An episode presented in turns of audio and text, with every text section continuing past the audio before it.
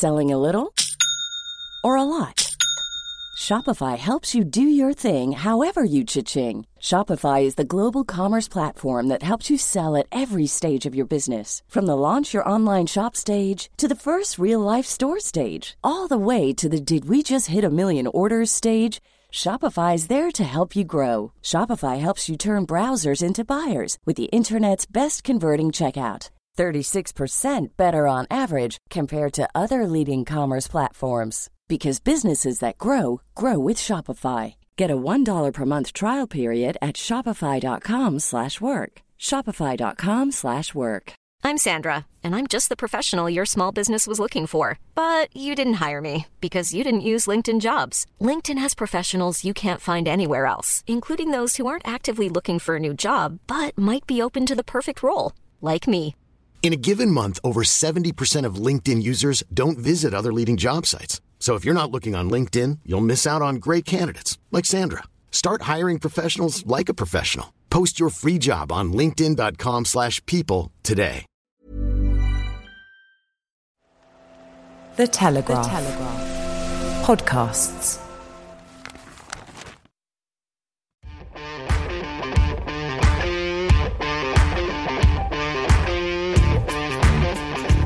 Hello, everybody. Welcome back to the latest episode of the Telegraph Rugby Podcast. What a weekend, especially at Twickenham, where I think the best way to describe it was a bit of a massacre. I'm Ben Coles, and I'm joined in the studio by Charlie Morgan. Hi, Charlie. Hello, Colesy. And I'm joined virtually by Charles Richardson. Hello, Charles. Hello, everybody.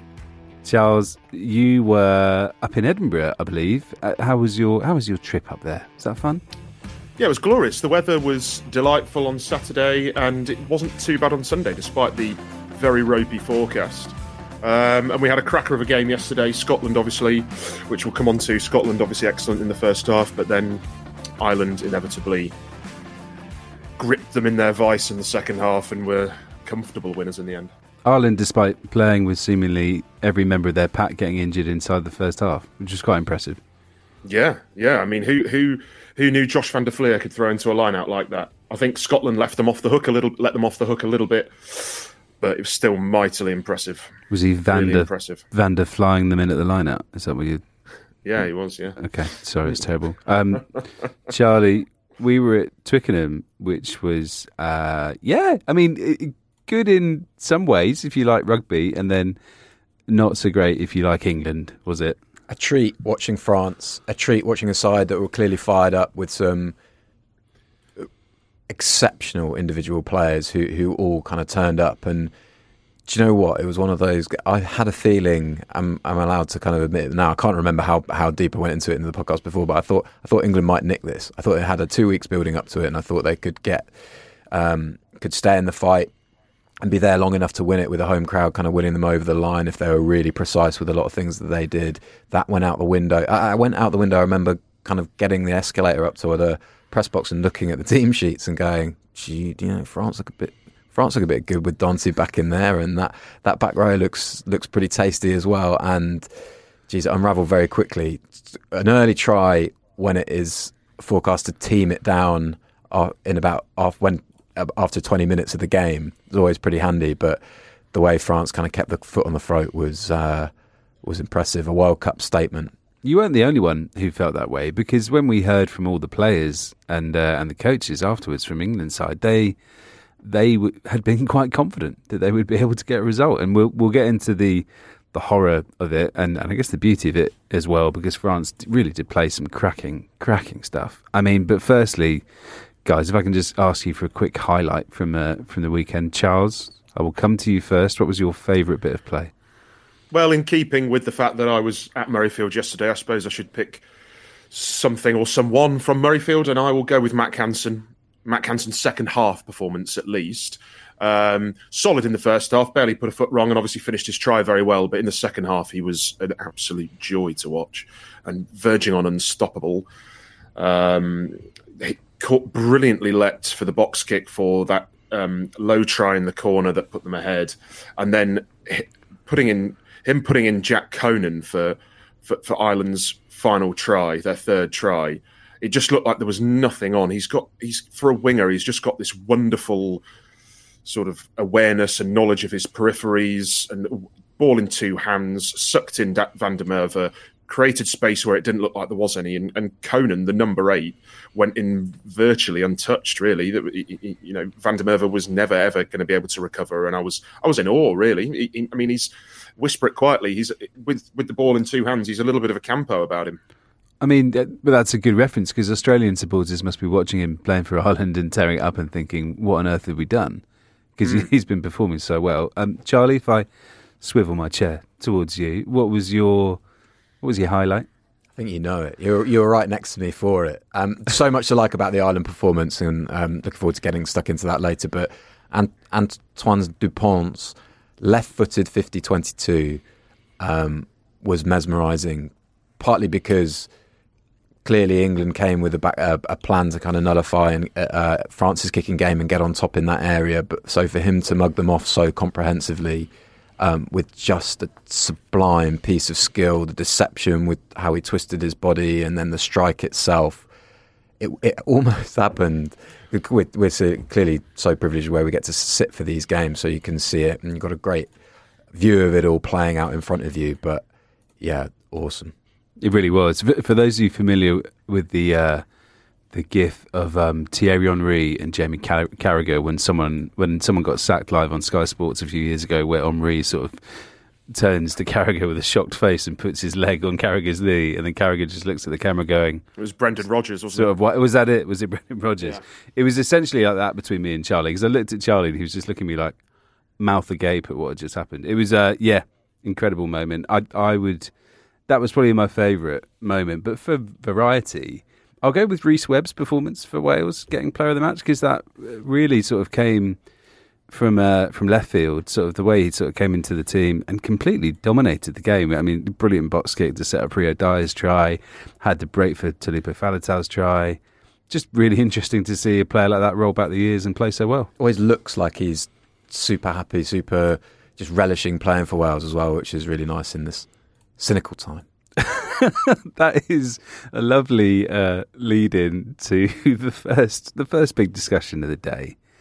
England against France. Okay, let's get into it.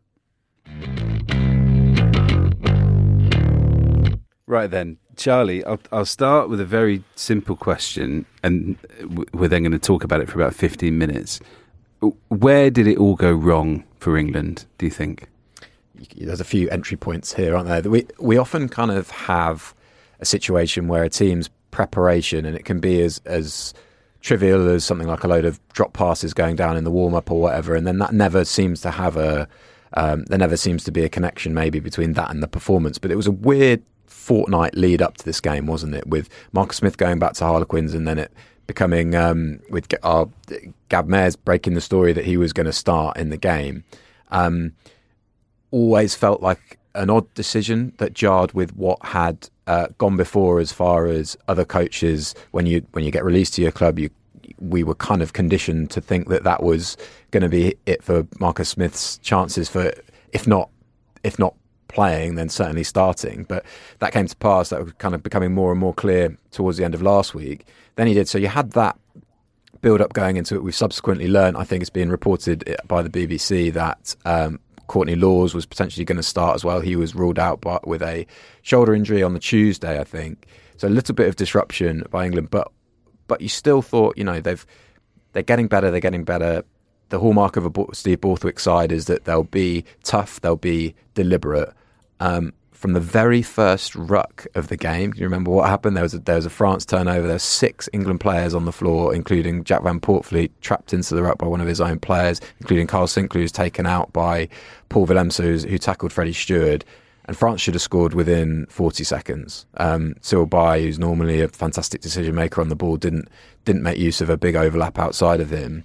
Um, but it took, two, two minutes, and they scored from another ca- uh, another counter attack because there was a poor poor kick in there from Van Poortvliet, and just every every aspect of the game that had seemed so solid and had seemed like it was progressing against Wales, albeit slowly, fell apart in a really alarming way. And you know, Owen Farrell made the point afterwards, didn't he, Ben? You were in the huddle with him that you can't really question the intent of players, and I, d- I agree with that to a certain certain point. But England looked meek, and that all what that's what will hurt Steve Borthwick the most because he's renowned for his detail. He's renowned for kind of planning up to these fixtures and, and making sure that a lot of a lot of these strategies are in place. It was hard afterwards when England was saying our plan didn't work, our plan didn't work. It's tempting to say, sort of, can you please like, just expand a little bit on what we were trying to do because that wasn't really clear. There were a few quick line outs which suggested that they wanted to run France off their feet.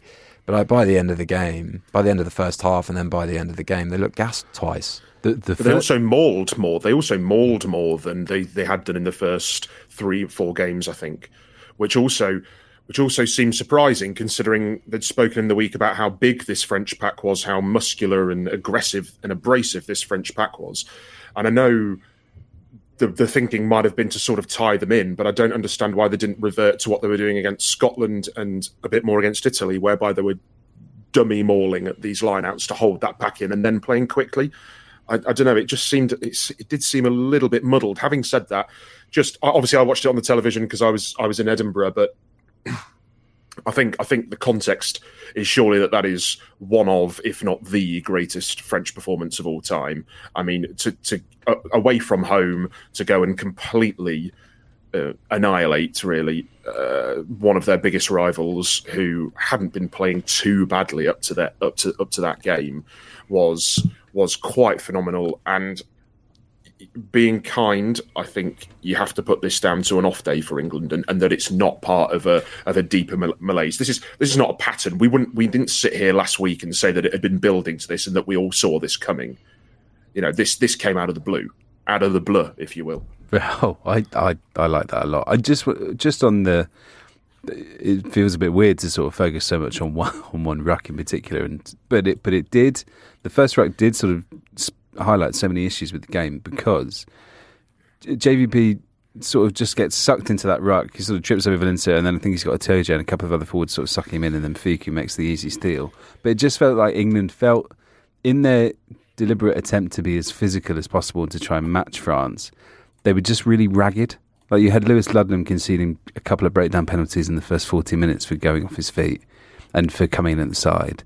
They, they, you could tell that they'd been revved up by whoever in the dressing room, Ellis Genge, Richard Cockerill, whoever it was, to go out there and show France what they were about. And actually, it was sort of misplaced aggression. They couldn't get the power that they needed at the breakdown in the contact area, and actually, they were they were just too ragged. Whereas on the other side, you had Gregory Alldritt absolutely steamrolling Freddie Steward with that one carry, and that sort of set the tone actually for what was to come.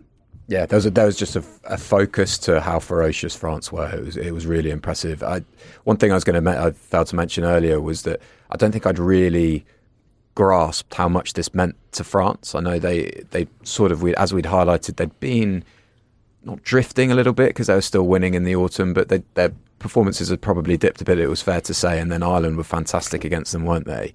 Um, Francois Cros said afterwards that he was that the side had been stung by by that criticism after the Ireland game. And another thing is the history. Uh, Charles, you did a piece on how uh, it was the last time that they'd won at Twickenham against England was in 2005, and that uh, uh, Cros said that the um, that history was a real inspiration for them, and you could tell that there was a real focus to them. And just to make this point more widely, and we, see, we seem to have made it kind of every every time on on during the Six Nations, but the Six Nations has again, to reiterate, felt like a Six Nations of two divisions where you've got teams that have, have moved throughout this World Cup cycle. And this was a point that Steve Borthwick made afterwards. And this was really where you saw how much momentum and how much cohesion France have built up since 2019 and how far England have got to make make that up. And I don't think they're 40 this is again this is one of the stupid things like that adding two wickets on when you're playing cricket or whatever but i don't think they're 43 points worse than france. I think if they play that no. fixture again they get far closer. However um, i think things can unravel when you haven't got that confidence and you haven't got that cohesion and england are are reaching for that. A couple of points just on that. The best stat that i can give you about 2005 is that when France won that game in 2005 in the in the 05 Six Nations, Ollie Chessum was four years old, uh, and he started, of course, uh, on Saturday in the second round. Started every game. no, yeah, in the under five Six Nations, um, and um, just on a on a more sort of serious note, 2019. obviously Fabien Galthié in that World Cup. Fabien Galthié was not the was not the head coach of France, but he shadowed the team. He shadowed the team at the tournament, um, and now look where that sort of groundwork has got them. Um, so this has been a long time coming. This has been a long time building, and you know what might have been for England and the RFU because six six months ago, you would have said that the plan all along was for Steve Borthwick to potentially shadow Eddie Jones at the at the 2023 World Cup and then go on to build for 2025. And now it just looks like a complete mess in comparison to what's happened over on the other side of the channel. They, they've they've shown us up really, France.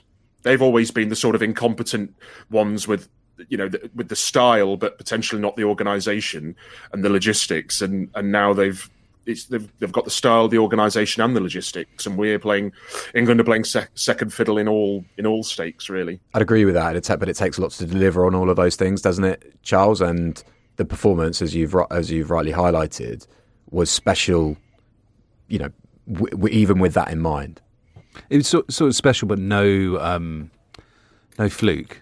Like as, as in, I think we were sort of waiting for France after Charles, I don't know if you've said this already. I think we were sort of waiting for them after a bit of a slump in the autumn, and not and not you know an amazing string of performances so far in this Six Nations to um to blow the doors off a game, and and that's exactly what they did. I, I think yeah. I think with England, it, uh, there was so much talk about Smith and and Farrell last week that actually it became became kind of irrelevant. In fact, it, it became completely irrelevant because absolutely England England had no no platform for Smith to work, and actually, not that Smith can't play in the rain, of course he can, but the weather at Twickenham was was so bad that you sort of thought actually the the whole this whole idea that you want to play at pace, and they spoke about that so much on Thursday at Pennyhill Park before um, when the team was announced and how tempo was going to be key, ruck speed was going to be key. Borthwick was saying we haven't hit our 80 minute target for ruck speed yet at all in this tournament, and sort of hinting like this has to happen today. Well, I mean,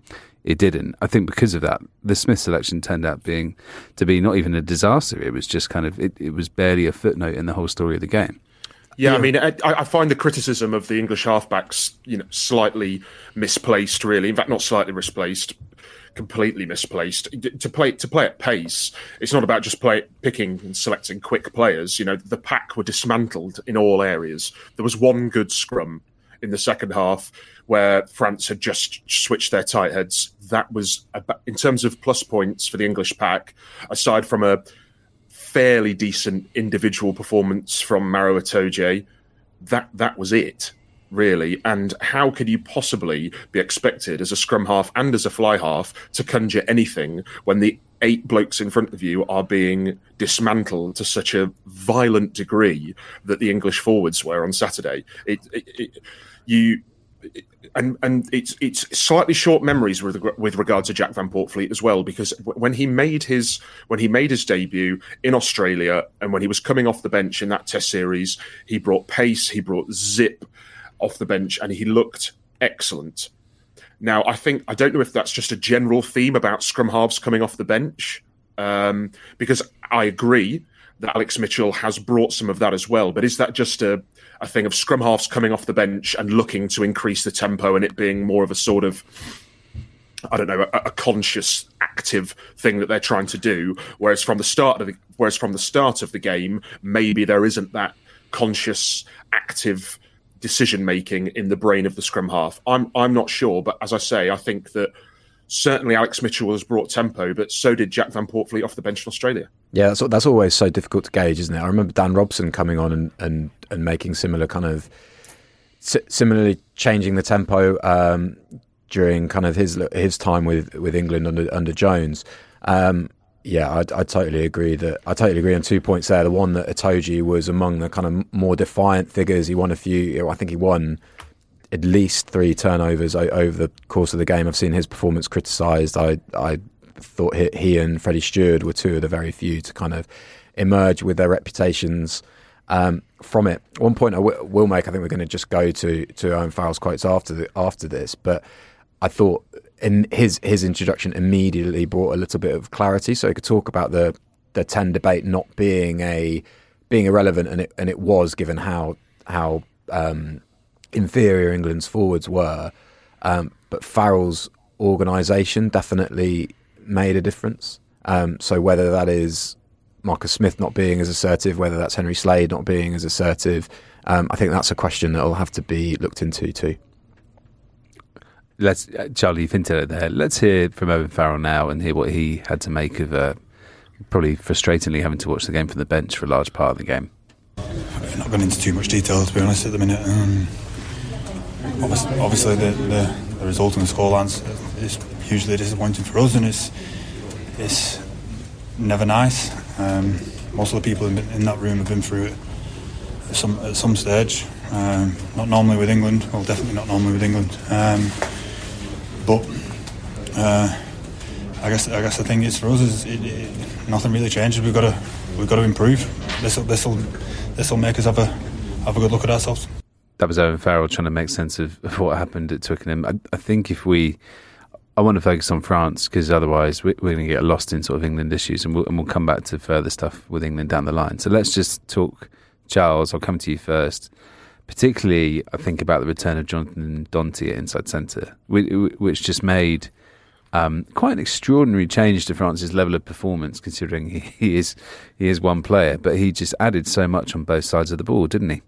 Yeah, absolutely. And we've been saying it all tournament, to be honest. We've been saying when Danty's, how much of a loss is Danty to them, how much of a loss is Danty to them. And, and Saturday proved it. You know, six out of 10 in L'Equipe player ratings, Jonathan Danty. If, you know, if anything, must try harder. He's been, yeah, I was going to say, if anything, he's been over complimented for the, uh, for the history of, for the history of L'Equipe. But, um, yeah, he was fabulous. He gives them, he gives them direction in midfield. He, worries defenders. He worries defenders in a way that Moefana at 12 doesn't quite yet. I'm sure you know Moefana has lots of potential, and he he might in the future. And they might decide that his best position isn't actually at 12. They've played him on the wing. I think he's played at 13 for France. He certainly played at 13 for Bordeaux. But Danty coming back in, it scared England. It clearly scared England because they had um, Manu Tuilagi playing that role in training prep. So they, they clearly had an eye on Danty. And once you've got two or three players having an eye on Danty, it's amazing how much other space there is for everybody else to exploit. And when these French players, especially the forwards, um, are so intelligent that they are able to exploit that and profit from that in a, in an instant. Flament Ollivon combining beautifully for that first try, oh, and as you've already touched yeah. on, as you've already touched on, um, Colsey, um, what a day Gregory Alldritt picked to, to, to come back into form after sort of six or seven months in the in the wilderness. Really, he'd been sort of meandering a little bit, if that's not too too uh, too much of an impolite thing to say. But he wasn't meandering on um, he wasn't meandering on Saturday. Anything but. I want to see the Shaun Edwards um, hype talk pre-match. I want to know what was said. I want I want dressing room footage because they they came out red hot and they wanted it. And Alldritt and Cros and um, Charles Ollivon, Flament, they, they, were just wicked. They were so so good. He, he, writes down a number, doesn't he, of the, the Shaun Edwards of the, the amount of points he thinks that his side should concede in the day. I wonder what he wrote down. I reckon thirteen. So I reckon he was mm. under par. Mm. Um, but no, on um, so the going back to this one ruck, and we're talking about it quite a lot. But Paul Willemse makes the tackle on um, Steward, and is saying he sort of rolls into the to impede a load of, of a load of. Uh, England clearers, and Ellis, Ellis Genge was fuming with that and was kind of in Ben O'Keeffe's ear about that. Willemse um, was knackered, mate. It was 30 seconds into the game. He was so tired. He but he's so, there. He is one. Of, he's super clever. I'm sure he did that on purpose. Yeah, I, uh, put a clip on on Twitter, and people are kind of um, questioning whether it was, but I'm sure it was. But the guy, the jackal threat there was Danty, and they've got. And this is what the the thing is about this this French side. They've got these fantastic individuals, but over this four year period, they've learned how their strengths really complement one another. So you know, Ntamack is actually a real, he's a really interesting case because he's sort of this quiet facilitator. And I actually saw um, France fans getting a bit annoyed sort of with his kind of that, those grubbers into the into the 22 that are really kind of were quite skiddy and difficult to to navigate for England's backfield defence. So interesting to see that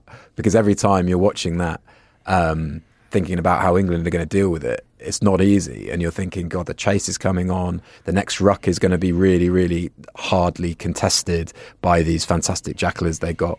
They've got um, that back row. Um, Colsey, I think you've done a piece on um, the the heft problem or the perception of a heft problem England might have.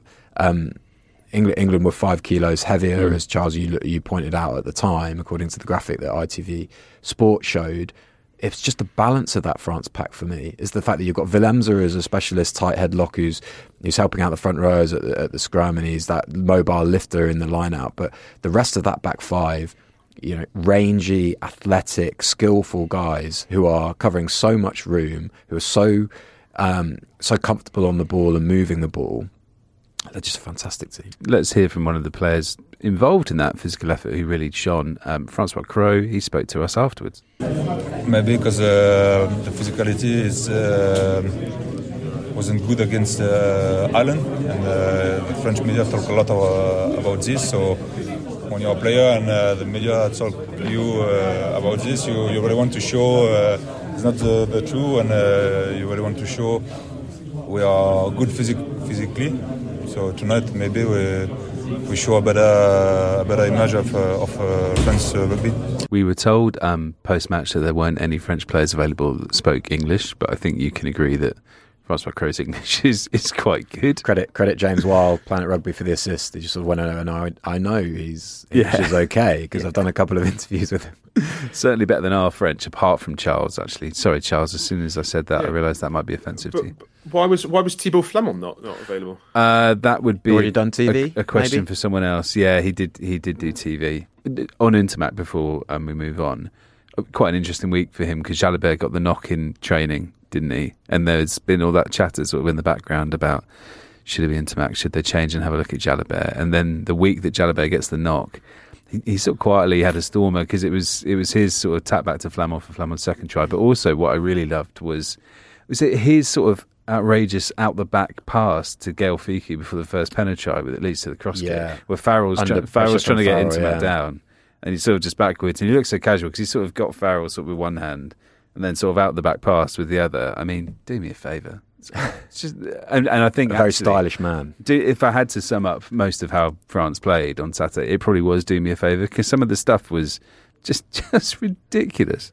Yeah, him and um, him and Ramos. Uh, we spoke, I think, last week about how Ramos has has kind of um, he's been preferred to Jaminet at fullback for them, and he maybe is more of a little bit more of a ball player, more of a distributor, but those two in tandem actually take the pressure off Dupont a little bit more. And Itoje, that was part of Itoje's where I thought Itoje did well was that he actually, um, I think, without him, Dupont would have run uh, just done even more, even more of the stuff he really wanted to do. But because um, Itoje got to him a few times around the fringes, but those two distributors in tandem certainly kind of, I think, work nicely with with Dupont to give him a bit more space. Charles, just to finish on, on this England France section, and actually to finish on Dupont because we've sort of talked around him a little bit.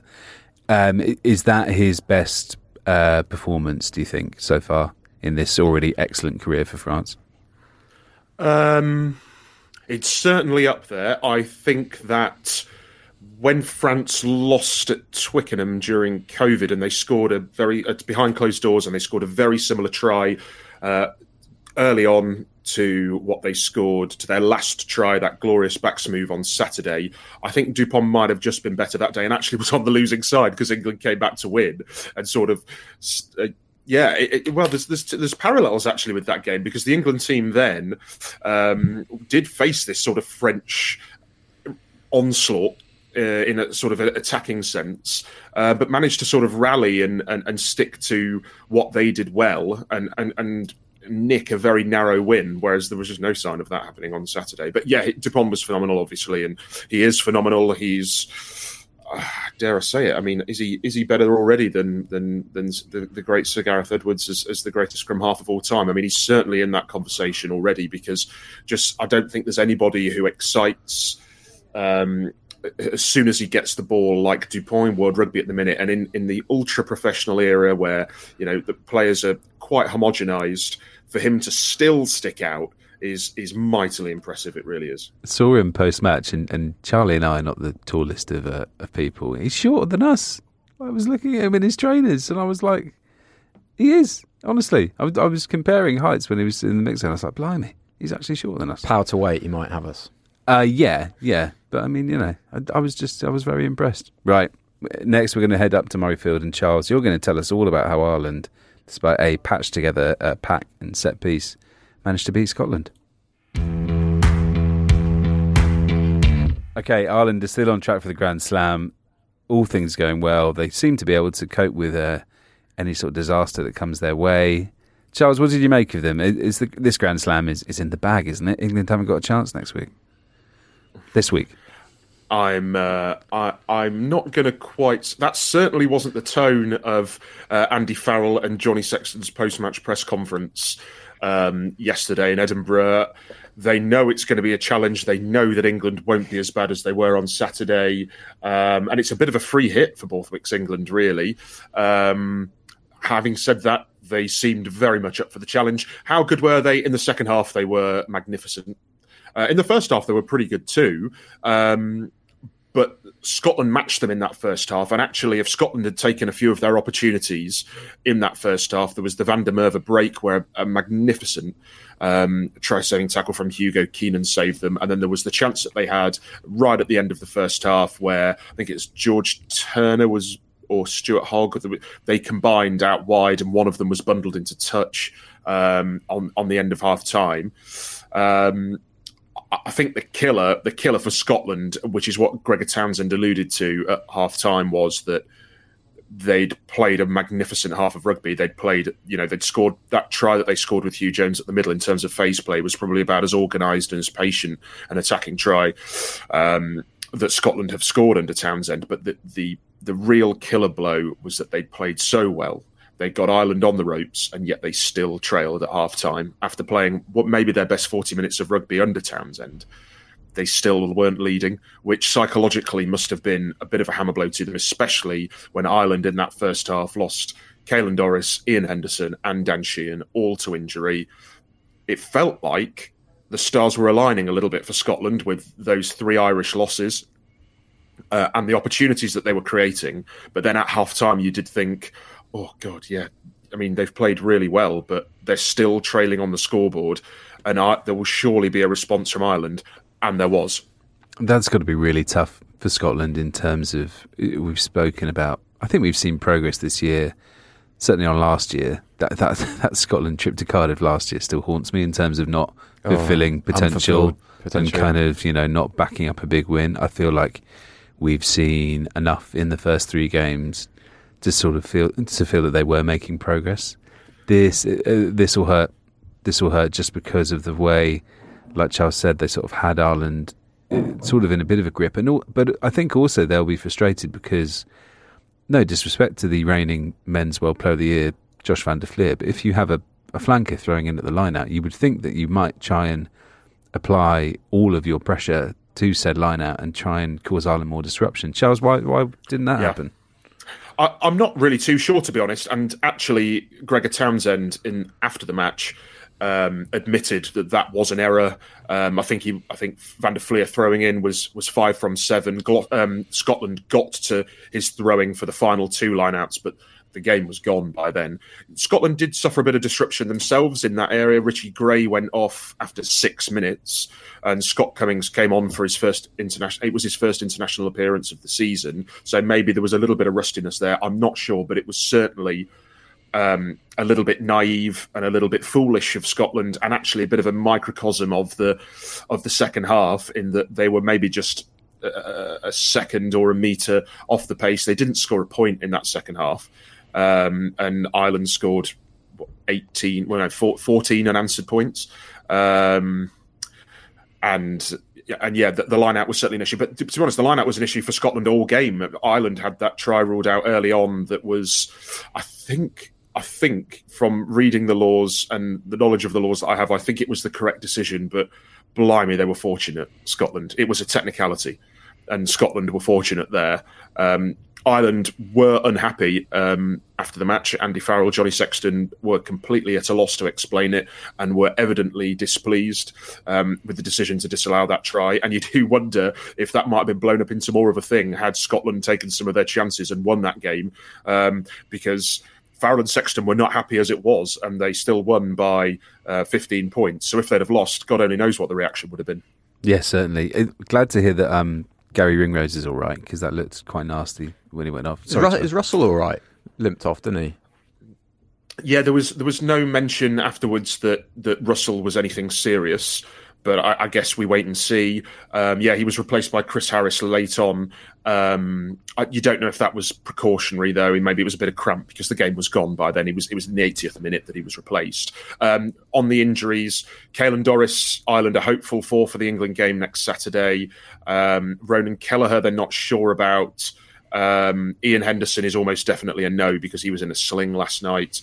Ditto Garry Ringrose. So they're going to be missing. They're going to be missing a few, but they hopefully will have some bodies to come back. I think I think Dan Sheehan as well was a bit up in the air, but certainly Henderson and Ringrose are almost definitely not going to be playing against England.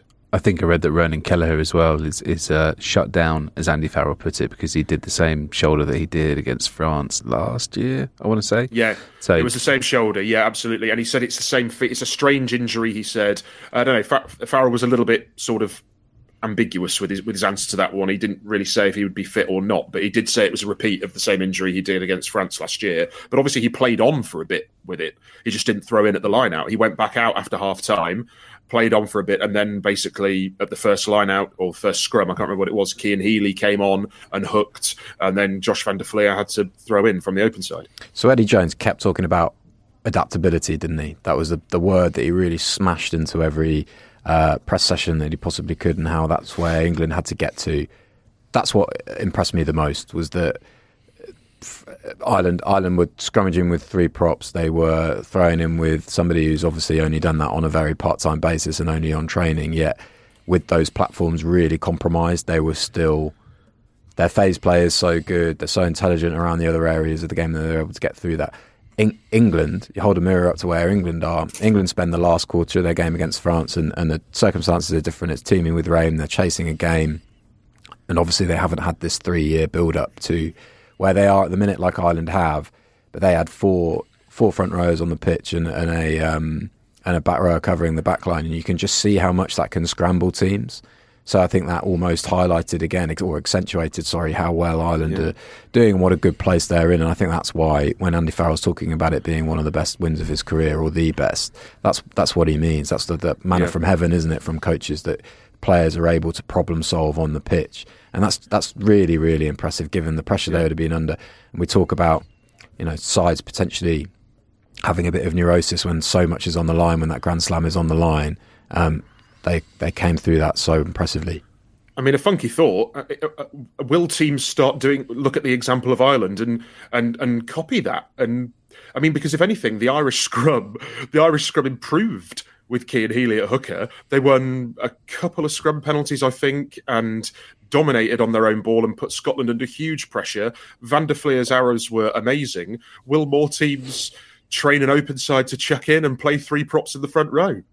I don't know. I mean, it, I mean, it's it's amazing that that that it's taken that to, sort of blow it all wide open because it it works so successfully. It was a good good move on the ESPN fantasy games. Three hookers, wasn't it? Because you get yes, yeah. yeah, yeah. So who knows?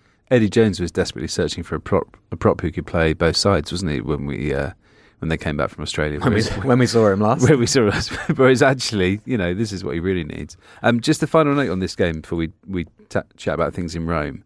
Um, the Caelan Doris injury is quite interesting. Hopefully, he will play next week, but it almost throws the uh, the player of the championship race kind of a little bit open. Um, that's back to back player of the match awards for Mack Hansen, I think, because he was player of the match last week as well, or he has been at least once before in this tournament. Italy, yeah. I noticed he didn't swear in this post match interview. Um, does he come into the mix? Maybe. I'm trying to. Basically, what I'm trying to ask is who is actually who is Ireland's sort of out and out best player? Boring, boringly, Josh van der Flier.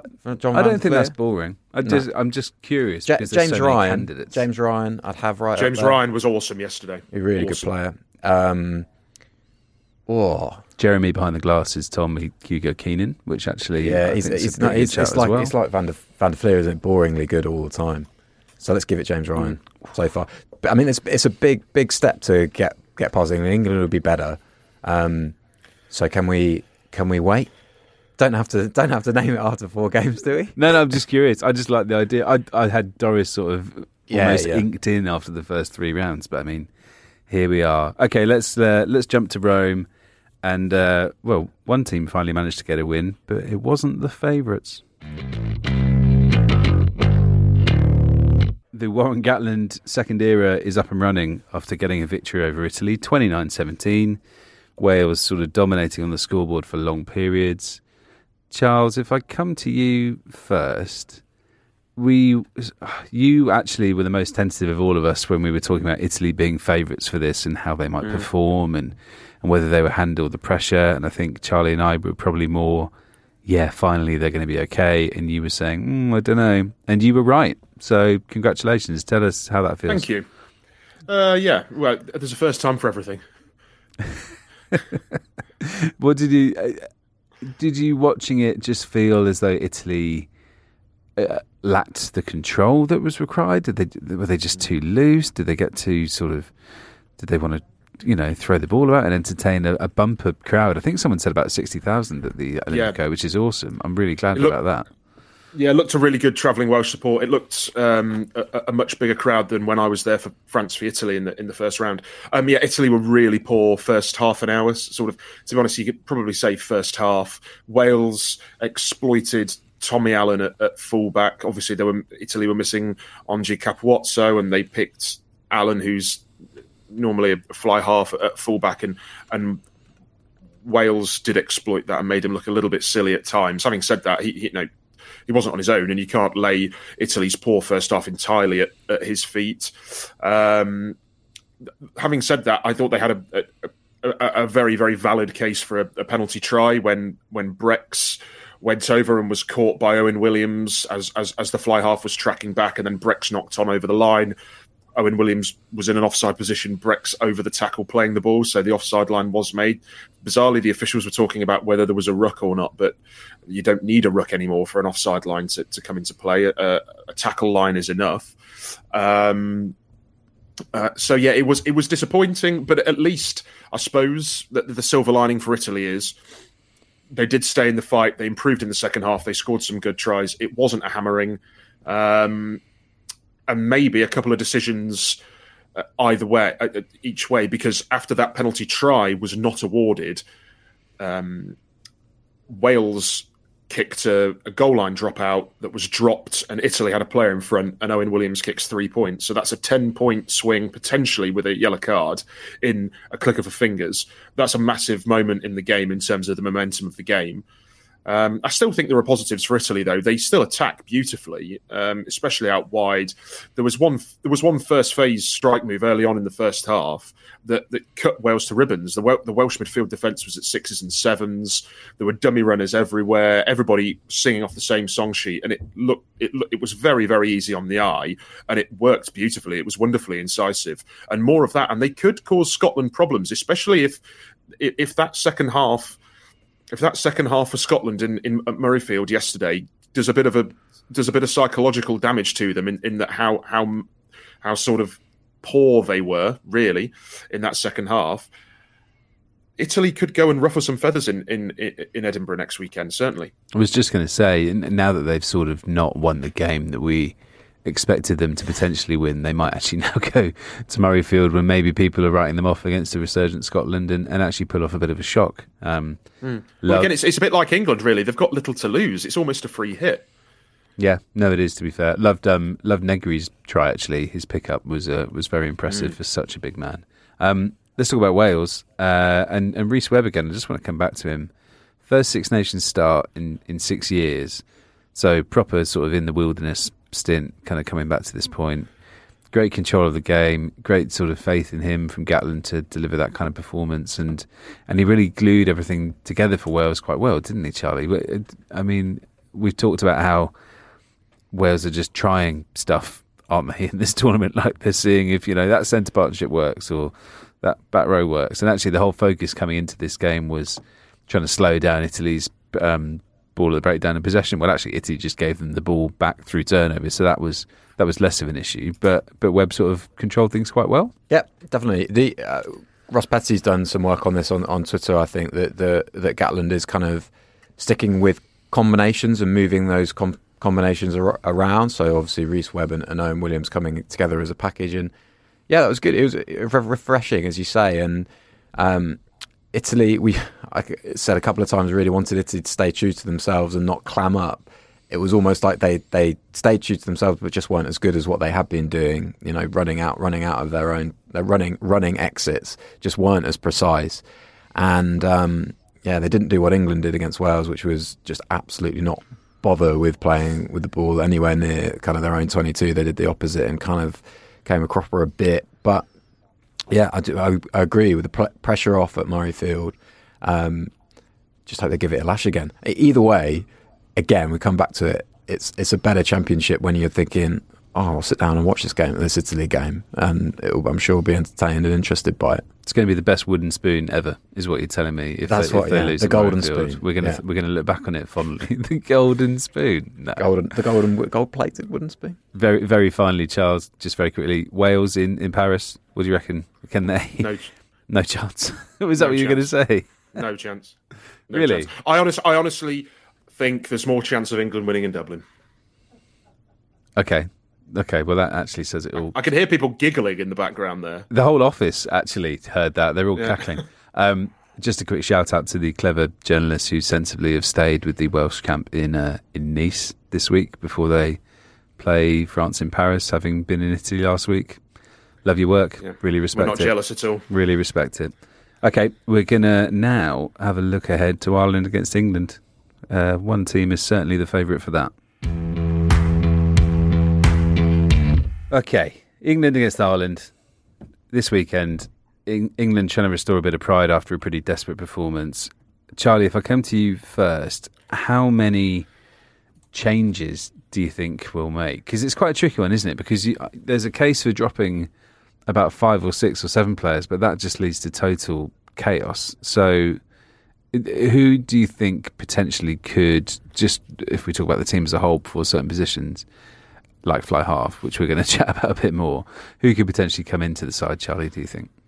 One force change, haven't we? Ollie Lawrence out with a at the hamstring. Um, Manu Tuilagi is with quite nice or helpful timing. Um, is his suspension has elapsed and he's been in um, for the last two weeks, which is hopefully going to prove pretty handy for Steve Borthwick. Um, I don't know whether they want to reconfigure the pack and, and Jonny Hill's return to the training squad has something to do with that. So maybe one of um, one of potentially Chessum drops to the back row. There are whispers, as I say, that Ludlam was going to be at eight instead of Dombrandt um, before Courtney Lawes' injury. Uh, so there are those options there. I see the and and shock. We're looking back at the midfield, aren't we? But so there are a couple of couple of combinations that you can either go obviously with two distributors, whether that's Smith and Farrell or Ford and Farrell and Tuilagi at 13, or one of the best performances that they've had in Dublin in living memory was 2019 when they went Farrell Tuilagi Slade. Um, so I would say it was probably it would probably be up to how much continuity that they can keep and whether they want to whether they see Manu Tuilagi as a 12 or as a 13. I would have thought they'd see him as a 12 to be honest, just because of the way it was the way it seemed to be um, the way that the, the, squads have been shaping up and the fact that Marchant played 13 in that first first game and then they went with Lawrence and, and Slade.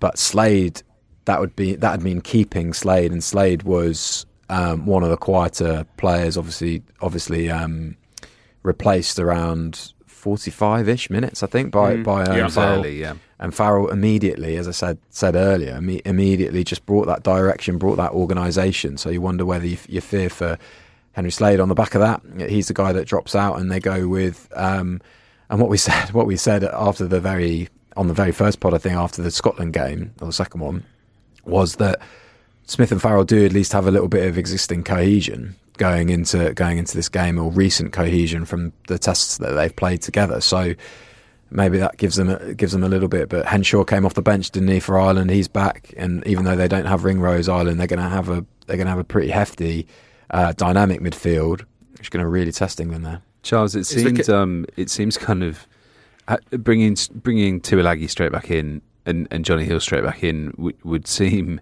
like a bit of a lurch, given they haven't played. And I appreciate too, like he's been banned, but given you know there's been a bit of continuity, and it's like okay, let's just bring in back in a couple of heavy guys. But actually, is, is that what they need? Like, how do you add more power into this side without completely disrupting it? Mm. Yeah, it's a good question because there's a number of those English forwards who really are going to be in the team this weekend because there isn't a better option. Not necessarily because they're deserving of their place after last weekend. You know, the back the back row was completely outplayed in all areas at every minute of the match. Um, I think Jamie George and Kyle Sinckler as well have have not had their finest tournaments, and if there were better options, then they would be looking over their shoulders as well. The, the, the thing about bringing Jonny Hill back in, could he be looking at, at Maro at six?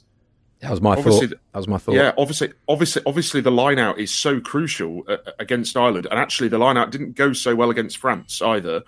Um, could he be looking at Maro at six, having two lumps, Chessum and, and Hill in the second row to, to, to get more power in the scrum? And Jonny Hill, of course, is an excellent maul forward. You know, that's probably his forte.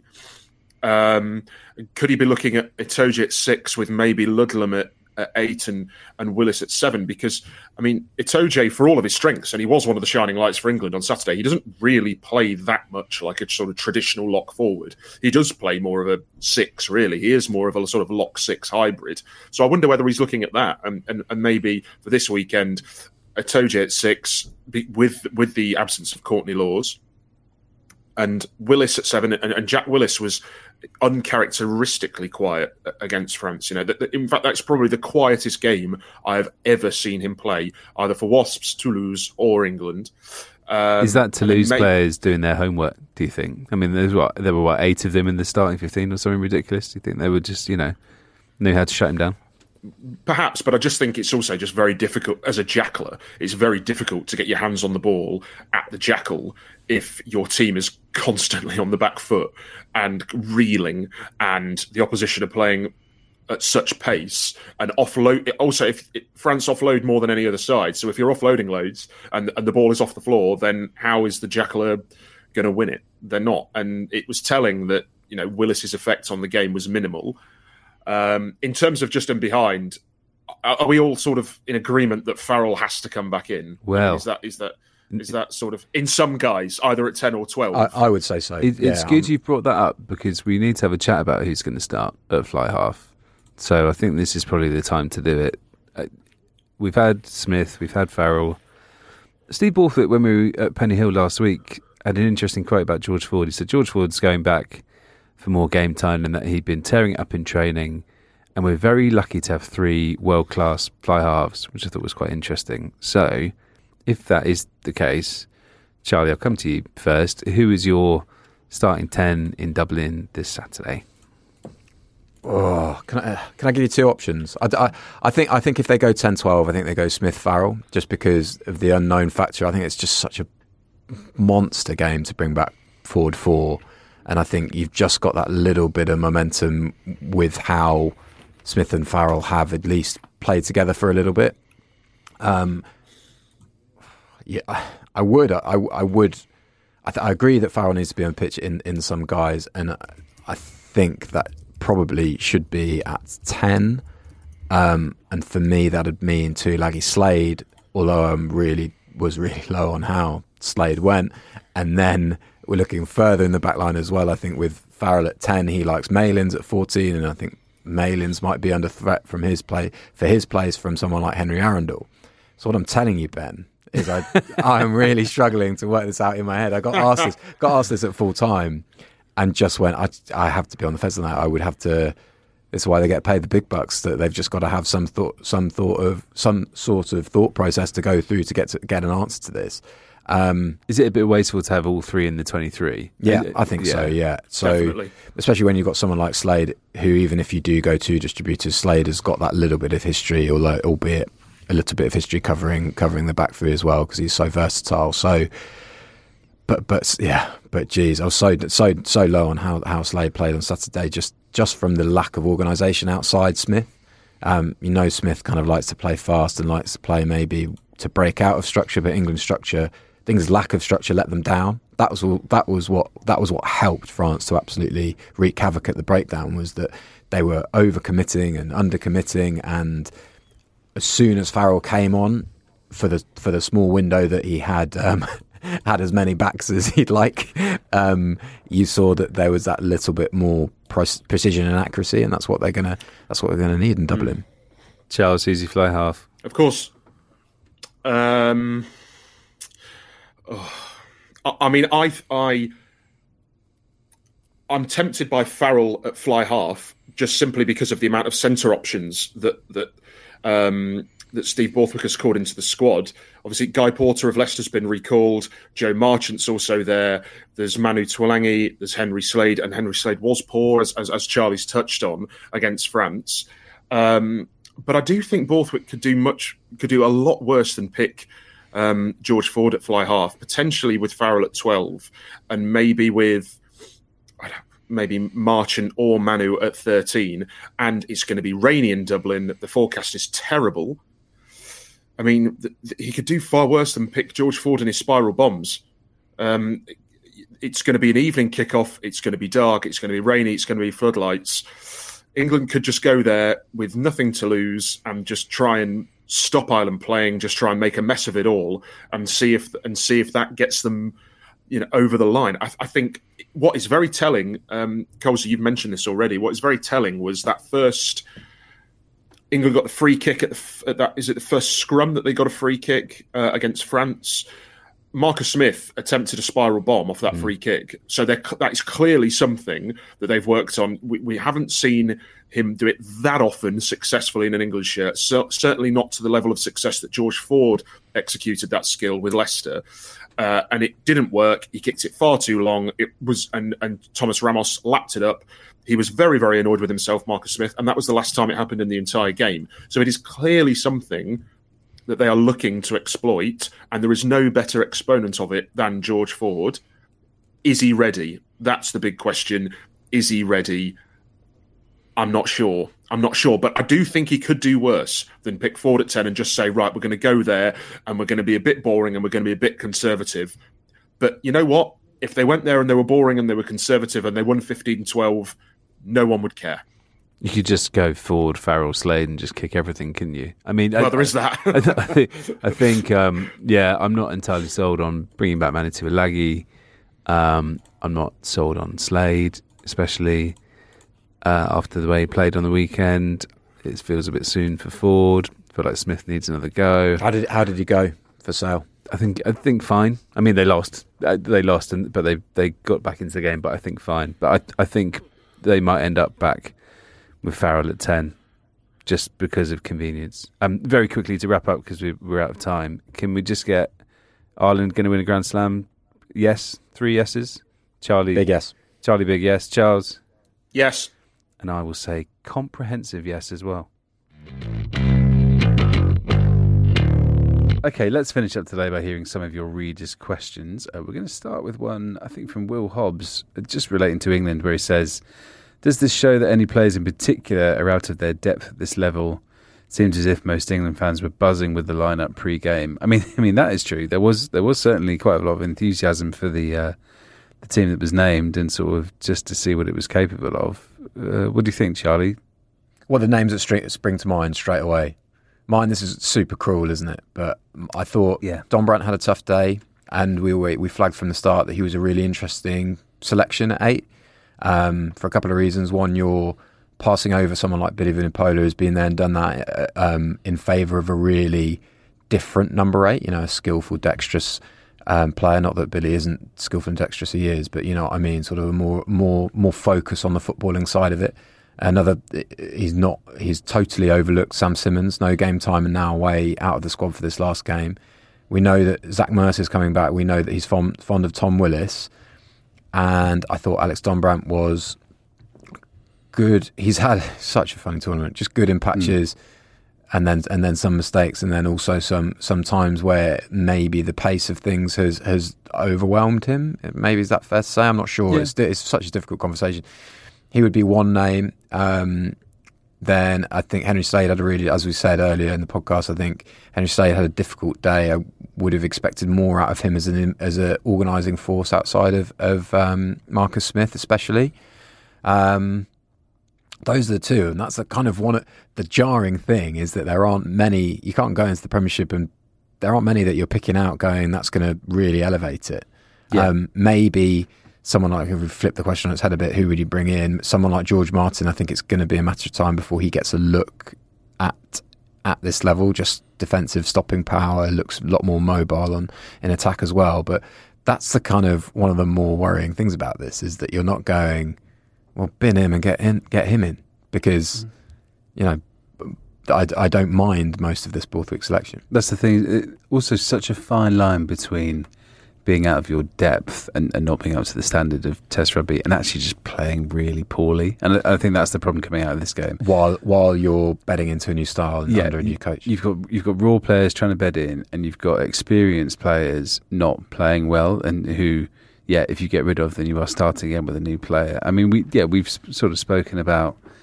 In terms of players who would come back, I mean, Tom Curry would come back into that, into that team, and Courtney Lawes would come back into that team as well.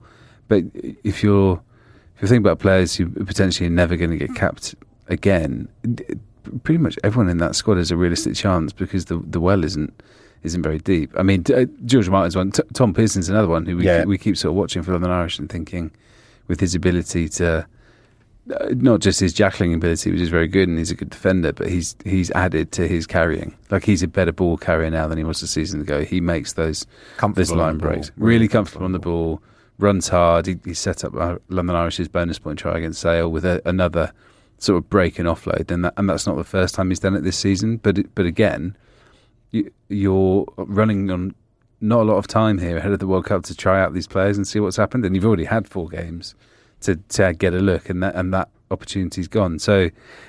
Players that are actually out of their depth, the the only one I think who would come into the conversation is probably it is probably Dombrandt, but even then, he's had good moments in this tournament. Yeah, and may, maybe maybe if you're looking at somebody that could be cast aside after this, maybe Malins, you think? But again, he's been good. This is the this is the problem. I thought Lewis Ludlam had a, some really tough moments, some kind of really avoidable penalties and errors, but he's been one of England's better players this this Six Nations. So, you know, it's not going to be.